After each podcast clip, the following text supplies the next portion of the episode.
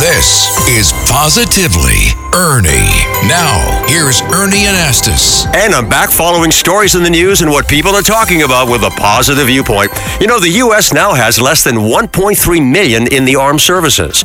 It is the smallest number of active duty troops in over 80 years. Experts believe one reason may be negative social media videos being posted. Sheila Rondo is a marketing strategist. Hey, Sheila, what else is at the heart of this problem? There's a big shift in the demographic. This this Hmm. Gen Z group um, says they want to give, they want to contribute, Mm-hmm. they want to make a difference.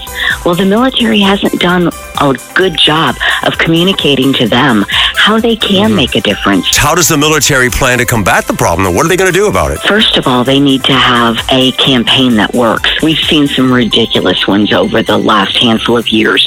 Army of One kind of lost the whole feeling. We're thinking then the military leaders are going to plan for some kind of a new national call to service, I expect. I would expect that they have to. At a certain point, we need to have a military that is ready. It's funny, the Marines aren't having a problem finding people, and they have had a core brand about being strong, um, having commitment, call to service, and excuse the term, but kind of badass. Mm. And and the rest of the military has kind of lost that feel.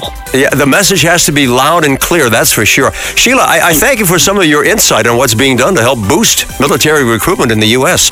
I'm Ernie Anastos with positive news you can use on 77 WABC. Positivity, listen anytime. Download and subscribe to Positively Ernie the podcast. Go to WABCRadio.com and the 77 WABC app.